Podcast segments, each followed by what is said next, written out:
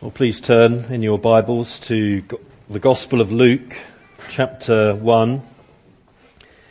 And this morning we shall be reading verses 26 to 38. Started last week just a very short series in the first couple of chapters of Luke and in the run up to Christmas. Probably at some point next year I'll uh, resume uh, our series in Luke. And so this evening Peter uh, will be preaching on the next section from chapter 1.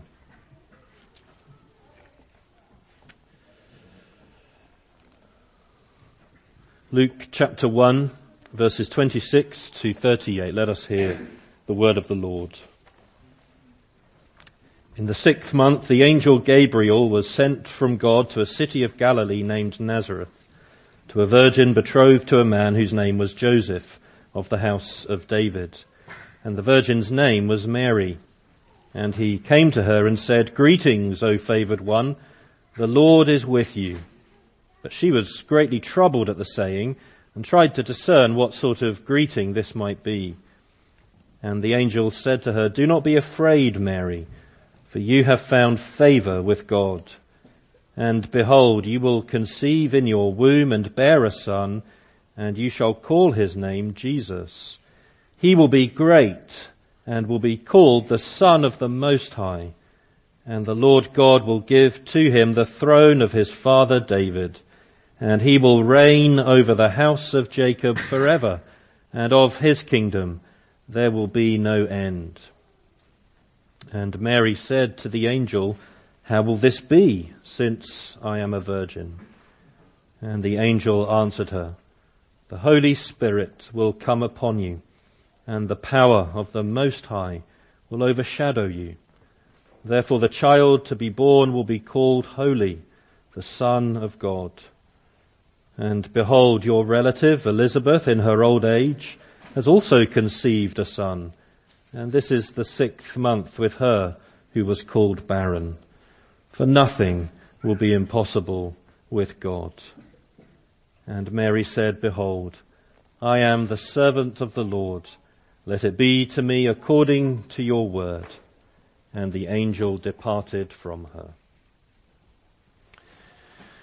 One danger that we face as Christians is that uh, we can become, I think, so familiar with certain passages of the Bible that we end up failing to appreciate the, the sheer wonder of them. And it, it seems to me that the passage before us this morning that I've just read might well be one such passage. Most of you here will be very familiar with, with the account that it gives of uh, the angel Gabriel uh, coming to this this young woman, this Virgin Mary, uh, coming to her in the sixth month of Elizabeth's pregnancy. Y- you'll know, you'll have heard many times the account of um, the angel saying to Mary, there's no need to be afraid, though I am this great and mighty angel. There's no need to be afraid because I bring you good news. I bring you the good news that although you are a virgin, due to be married to a man called Joseph, you are going to give birth to a baby boy and you are going to call him Jesus. It, it, it's a wonderful passage. It records uh, the promise of something truly miraculous and, and you are, you're very familiar with it, aren't you? Most of you anyway. You've You've no doubt read it many times and probably pre- heard sermons uh, being preached on it many times as well. But might it be, might it be that as a result, you're actually no longer struck by the wonder of the message that it contains?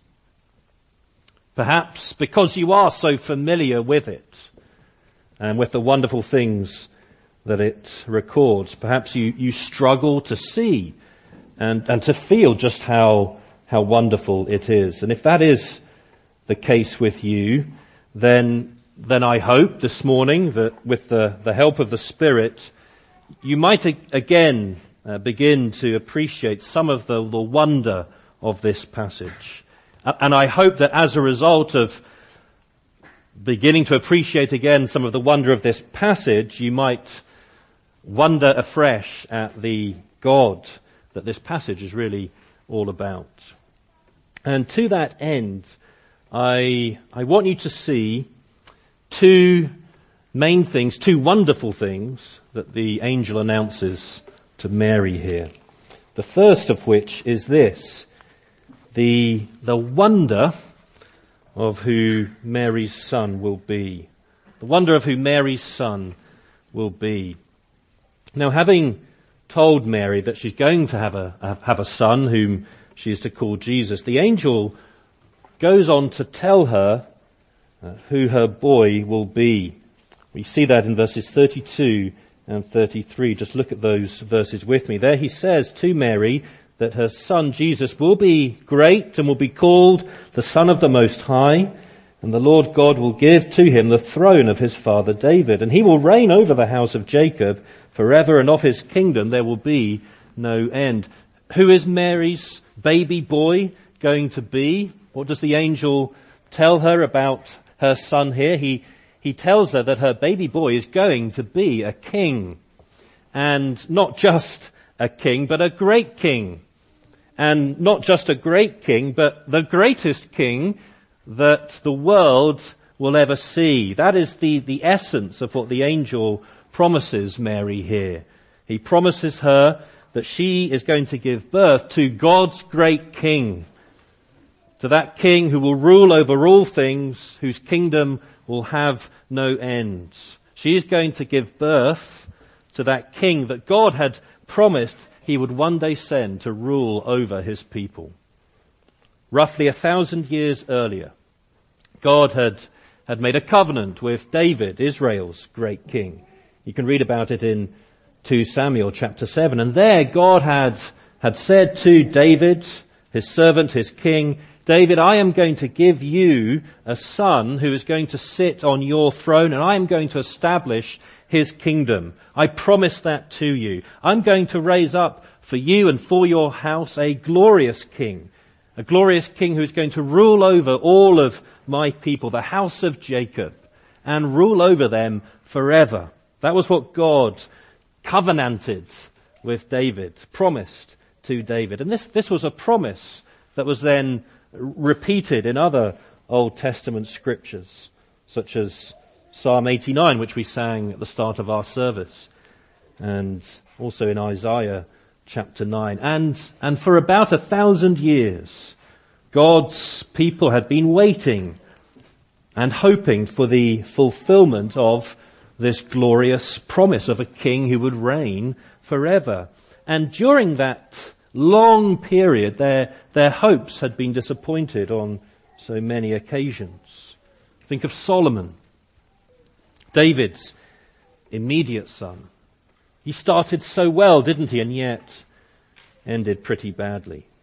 And then after him you had a long line of kings in both Israel, the northern kingdom, and also in Judah, the southern kingdom. And some of those kings were, were good, and godly and righteous, but most of them definitely weren't.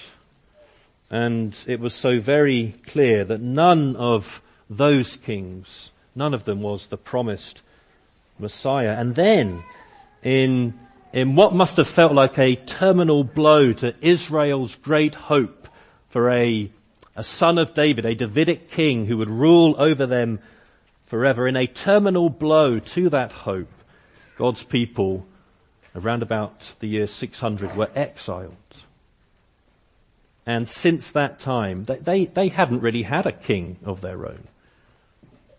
They'd been ruled over by, by other kingdoms, by kingdoms and empires that were far bigger and stronger and mightier than they were, ruled over by Babylon, by Persia. And now, at this particular time when the angel appears to Mary, God's people are ruled over by Rome.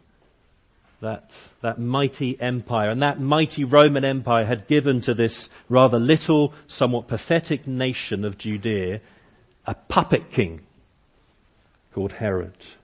And, and in that context, you can, you can well imagine God's people, God's faithful people, asking and wondering, where is this this Davidic king. Where is he? Where is this king that, that God promised and swore to give to us? Is he ever going to come?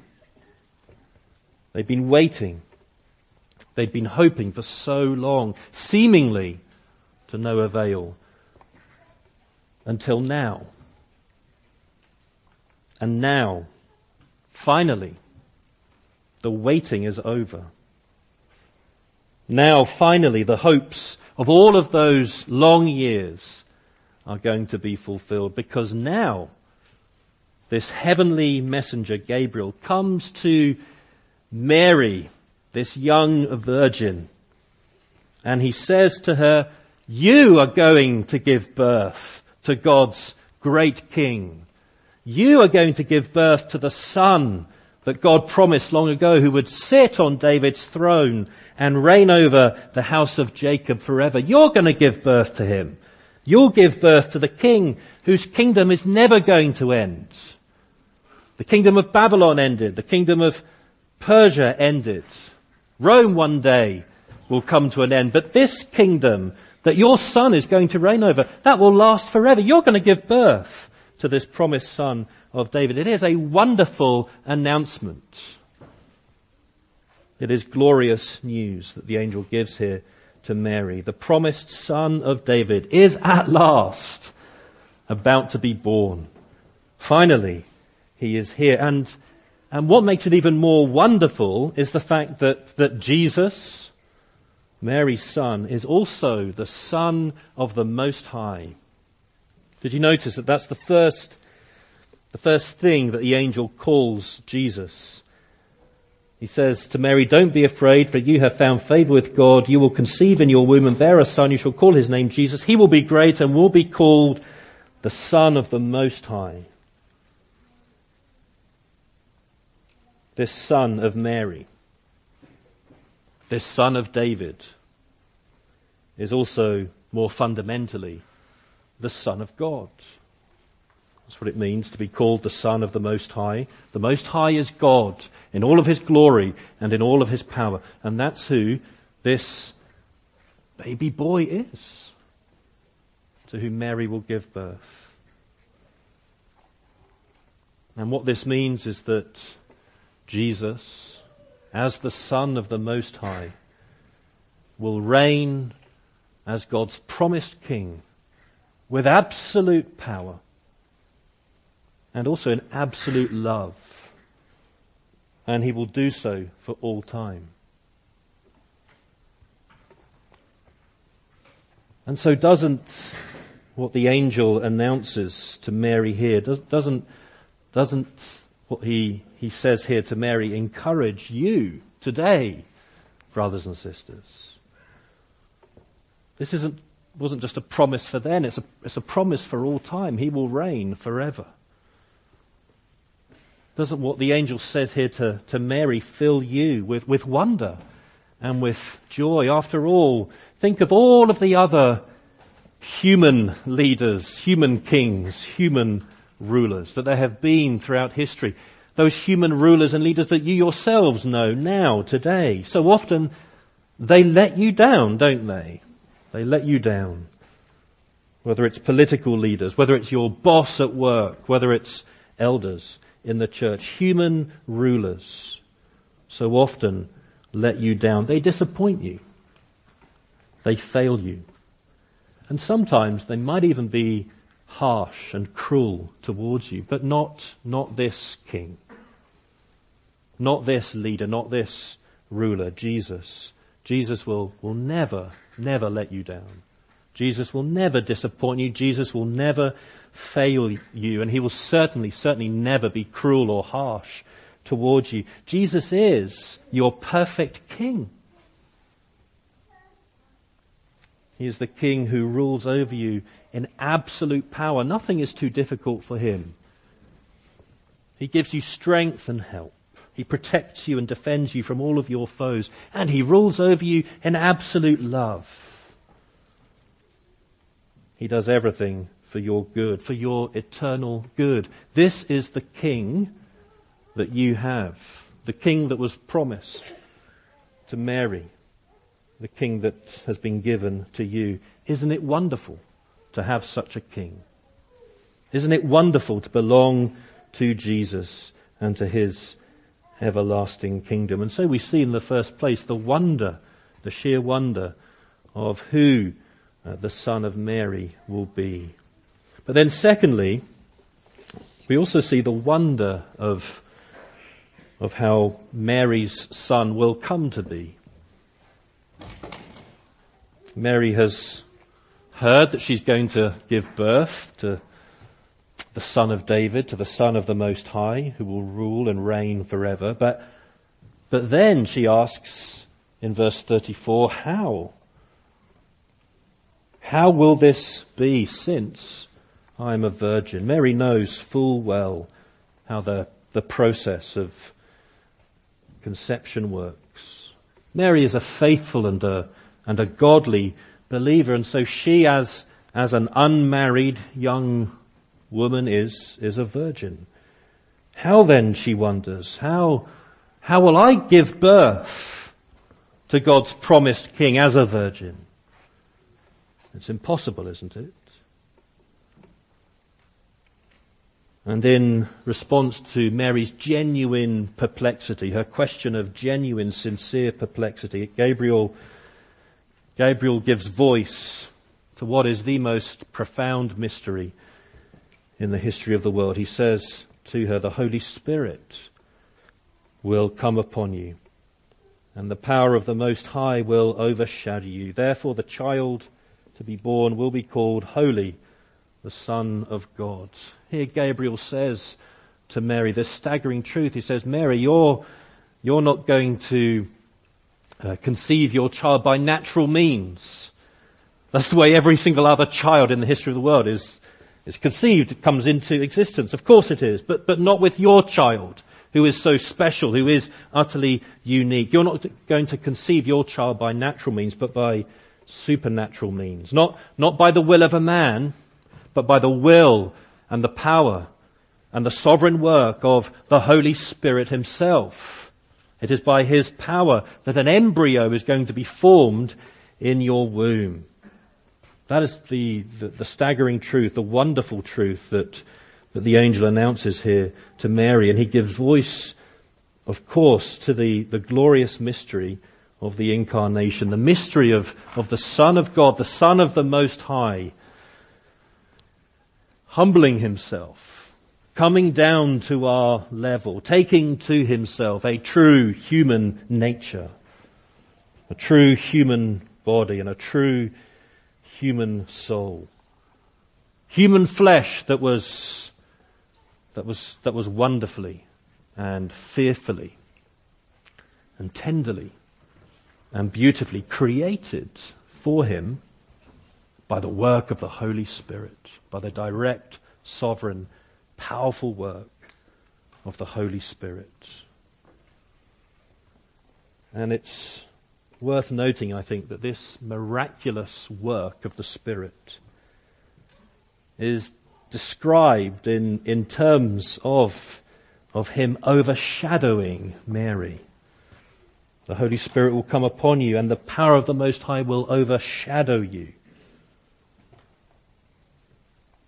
This is significant, I think, because this word is used elsewhere in the Bible to describe God's personal presence, the very reality of God.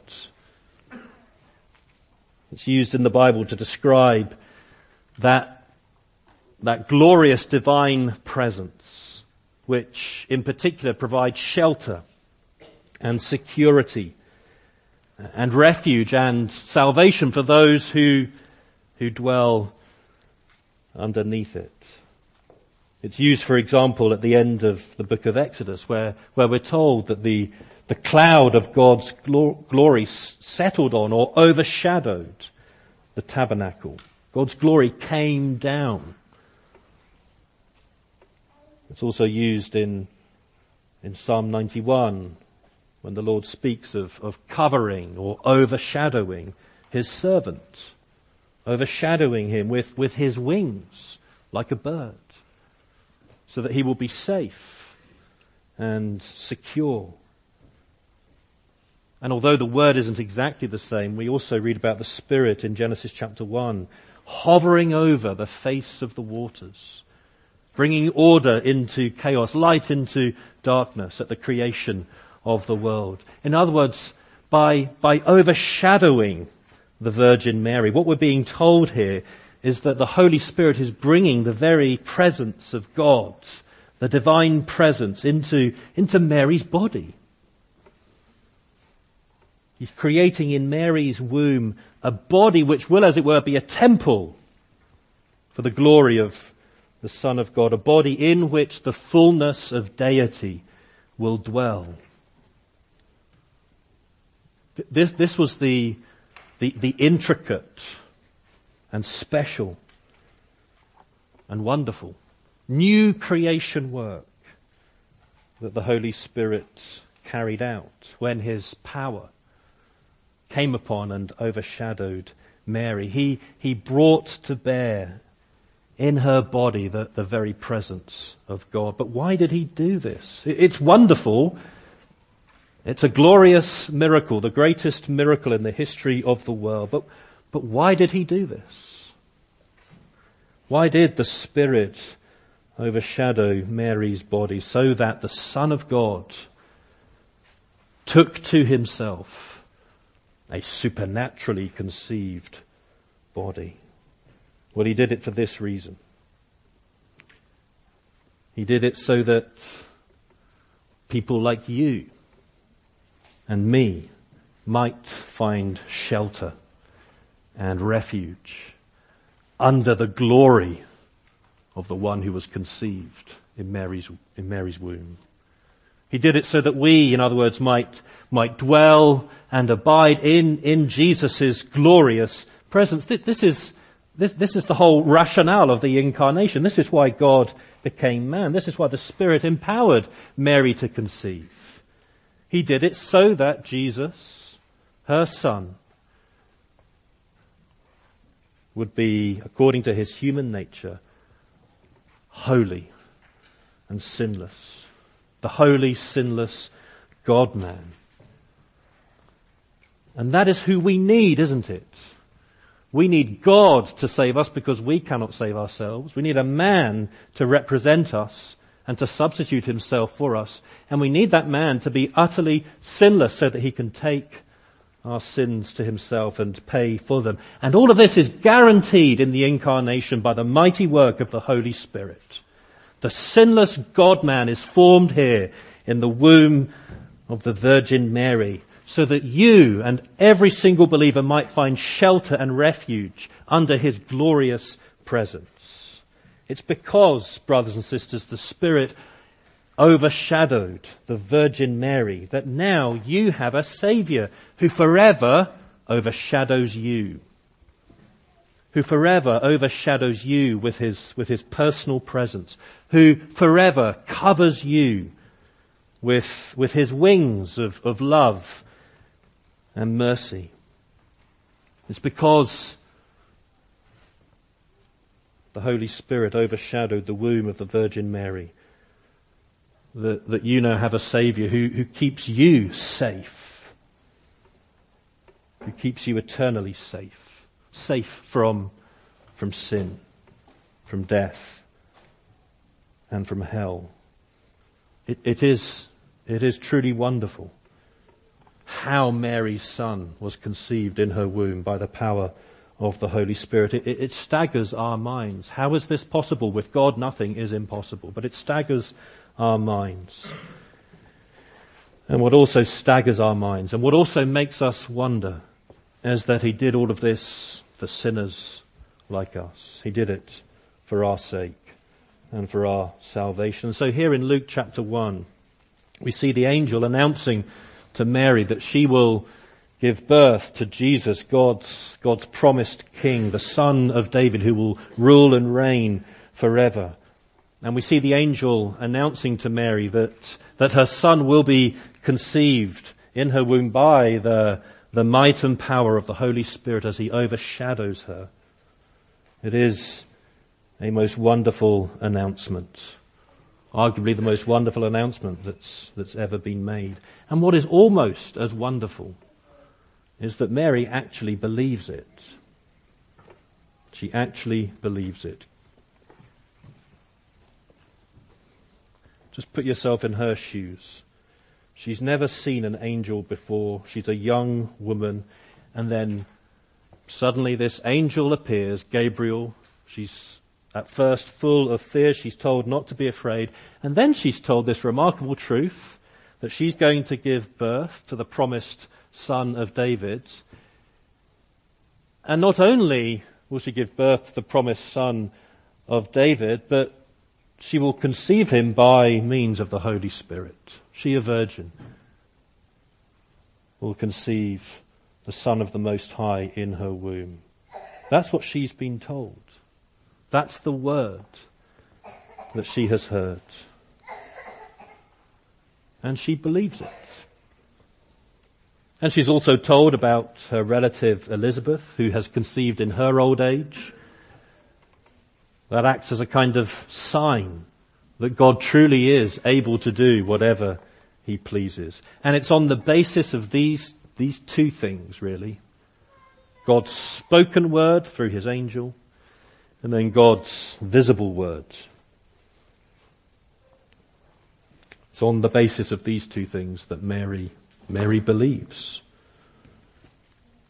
She believes that truly nothing, nothing is impossible with God, not even that she should give birth to the incarnate Son of God. And so she says in verse 38, Behold, I am the servant of the Lord. Let it be to me according to your word. I believe what you've said. I will do what you have commanded. Mary's faith is wonderful. It's wonderful, especially when you compare her with Zechariah from earlier on in chapter 1. He was a priest in the temple in Jerusalem. Mary, she was a young woman from Nazareth, a nothing place. And yet, while Zechariah doubted, Mary believed. Her faith is remarkable. What accounts for it? How, how do we explain Mary's astonishing faith? And ultimately, there is only one answer to that question. Mary believed why? Because God enabled her to believe. It was by God's grace that Mary had faith. By God's grace that Mary had strong faith. And this is, this is really the final wonder that I want us to note very briefly as we close in our passage this morning. This morning we've seen that the wonder of uh, of who Mary's son is. We've seen the wonder of, of how he came to be. But of course, lying, lying behind these two wonderful truths is, is the deeper wonder of God's wondrous grace. What was it that Gabriel said to Mary when he first came to her? He said, greetings, O favored one. You have found favor with God. And what he highlights there is that not because of anything within Mary herself, but purely because of God's free grace and sovereign choice, she will have the honor, the privilege of giving birth to Jesus. Mary is, you see, no kind of semi-divine bearer or dispenser of the grace of God, not at all. Her faith is remarkable, but she only had that faith by grace. She was a sinner who was saved by grace. She was a grateful recipient of the grace and the favor of God. And in this respect, she is exactly like you. Yes, there's a uniqueness to Mary as the mother of God, we might say, as the mother of the Lord Jesus. But in so many ways, she's just like you. She's a glad recipient of the grace of God. Brothers and sisters, has not God favored you?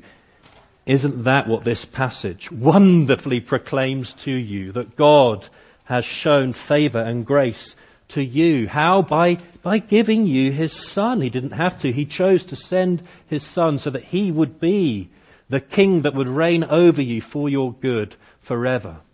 He graciously gave you his son so that he would shelter you from the wrath that is to come from the judgment that awaits all those who do not know Christ. He, he graciously sent his spirit upon you, who has worked sovereignly and powerfully in, in your heart, making you a new creation, giving you eternal life. He's given you faith, hasn't he? The faith by which you lay hold of Jesus and belong to Jesus and belong in his everlasting kingdom. And we could go on and on, couldn't we? God has has richly favored you. He has poured out his grace upon you. Why? Because he's so wonderful. Because it delights him to be gracious to sinners. God your Father, brothers and sisters. God your Saviour. And God your Comforter. He is the most wonderful God. May we, at this time of the year, wonder afresh at our most wonderful God and at the wondrous grace that He has shown to us. Amen.